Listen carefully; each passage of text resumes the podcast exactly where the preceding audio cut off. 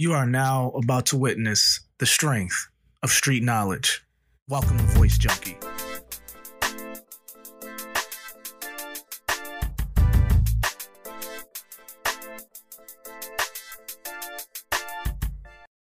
to the champions.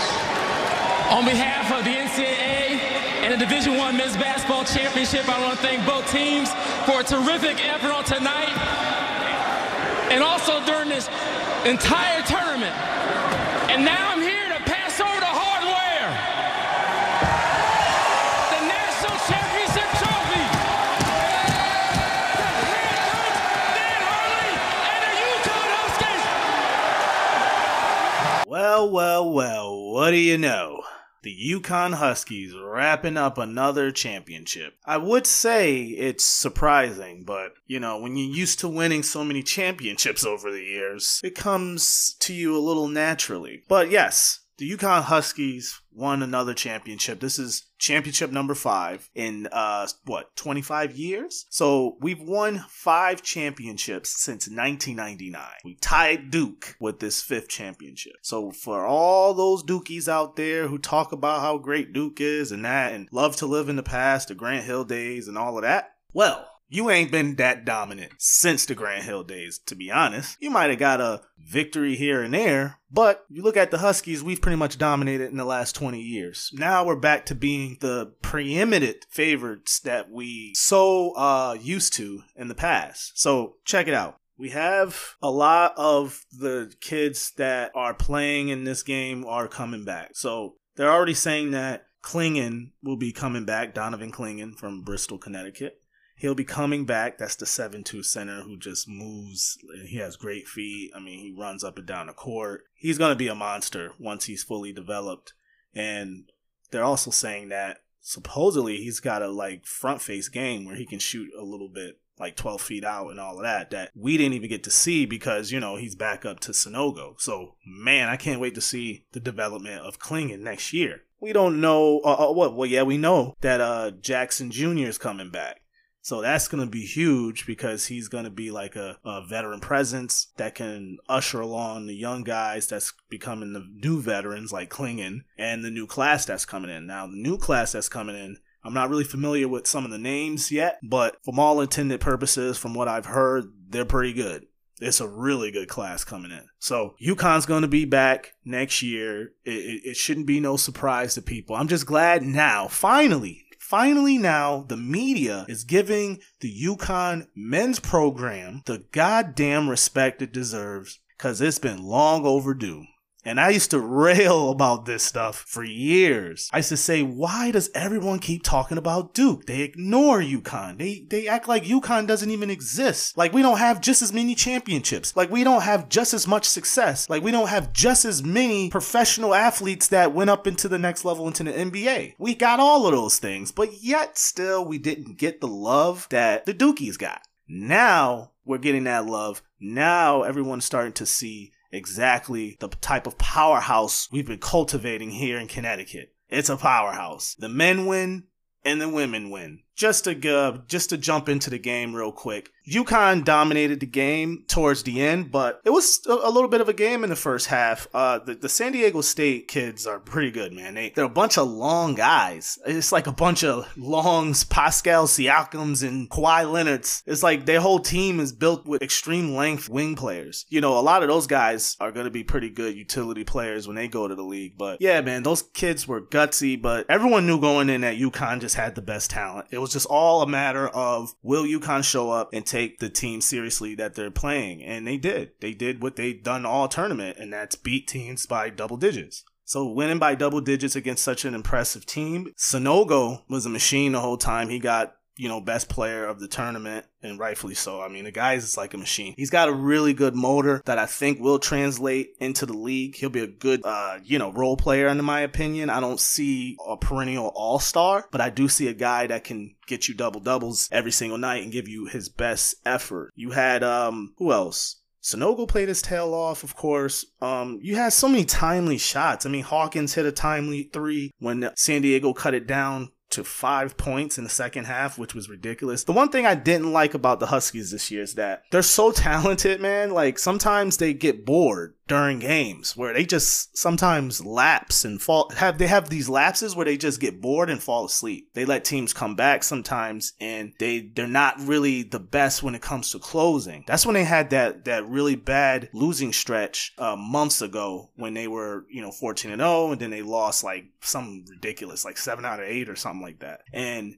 it was a lot attributed to that was just the lack of closing, uh, falling asleep, not keeping the same intensity throughout the game. And they kind of did that with San Diego. And Hawkins ended that run, hit a big three, put them back up eight, and then from that point on, they just didn't look back again. Hawkins, though, that kid is going to definitely be a first rounder because he he's got an NBA shot. I mean, he's catch and shoot. NBA teams love catch and shoot. I mean, that whole league is predicated on catch and shoot right now. Pick and roll, pick and pop spot up shooters that got to shoot quick. Klay Thompson's made a Hall of Fame career out of it. So if Hawkins can um, keep that shot and, and, improve it and work on his game far as getting off the dribble, I think he struggled with longer defenders on the perimeter. He couldn't really get away from them as much. Um, the NBA has nothing but long defenders that roam around the perimeter. So he has to get better at handling the ball and maybe he has to get a little stronger where he can kind of just like push guys off. So, um, you know, he, he's got a bright future. But other than that, we're incredibly proud to be the college basketball capital of the world. Yeah, I said it. Look at the track record. It's undeniable. The championships speak for themselves. You could keep denying, we'll keep counting.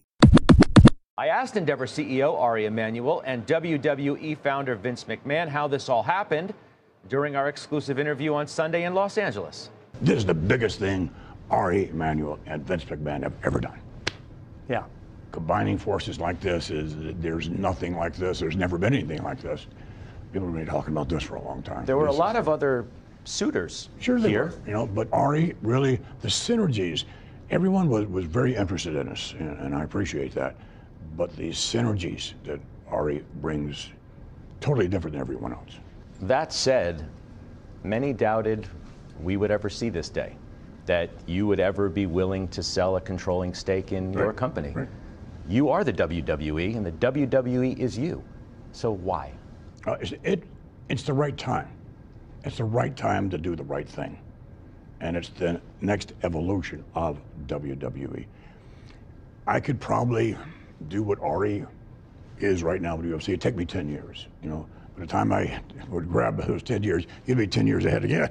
so it's like, it makes all the sense in the world for all these synergies that we have, you know, to extract all of the value we can out of the marketplace. The deal values UFC, you mentioned some numbers, $12 billion and WWE at 9.3 billion. That's a big number. So there you have it. WWE as a standalone company is no more. It is now owned by Endeavor. 51% of the company is now owned by Endeavor. Endeavor owns UFC. And now the two companies that were competitors will now be under the same umbrella. Now the question is, what is it going to be called? What the new company is going to be called? No one knows. They said that that will, that information will be released within the next few weeks or a couple months or so. That would be interesting. The the trading symbol on the stock market will be TKO. So the old WWE symbol is out of there um, the UFC or Endeavor symbol. I don't know what that was, but that'll be out of there. So, some details that goes with this deal. First of all, Vince McMahon did a really smart deal. I was crunching the numbers down. I'll get to that in a second. But just to fill you guys in, Vince McMahon owns 28.75 million shares of the WWE. So that's what he owns. Because of the merger, because of this deal, and how the shareholders will still own 49% of WWE, his 29 almost 29 million shares will now be converted into equity of the new company that gets launched. Whatever that new company is going to be called, Vince will now own 19% of that new company that has UFC under it, that has WWE under it. He's going to be still just as powerful, maybe even more powerful because he's going to be in multiple worlds now. What also had me thinking was since the shareholders still own technically 49% of WWE, and now that they'll have the new company as far as how the shares convert and all of that jazz, it had me thinking about his kids and their ownership and like the rest of the family. I'm not sure what Linda owns, if she owns still, uh, I'm sure she still has shares, uh, his former ex wife. Uh, what I do know is that Steph owns around 2.5% of WWE, which uh, gives voting power of four and a half percent. So Steph owns that. It's reported, it's kind of vague out there, but it is kind of reported that I guess Shane owns around the same percentage in shares, two and a half percent. Um, let's just take that. Let's say Shane owns around the same percentage as Steph. That's five percent. Now Hunter, I don't know what his share percentage is. Let's just put Hunter around one percent. So let's say the family outside of Vince has about five to ten percent. All right, we just we don't know the real statistical numbers, but bear with me. Let's say they own about 5 to 10%. Put that, you know, I don't know what those percentages convert into the new company, but I'm sure it's pretty high. So you put that alongside Vince's newly vested 19% equity in the complete company. Hell, the McMahons are probably going to own 20 to 30% of this new company regardless. So these guys, man, you talk about succession.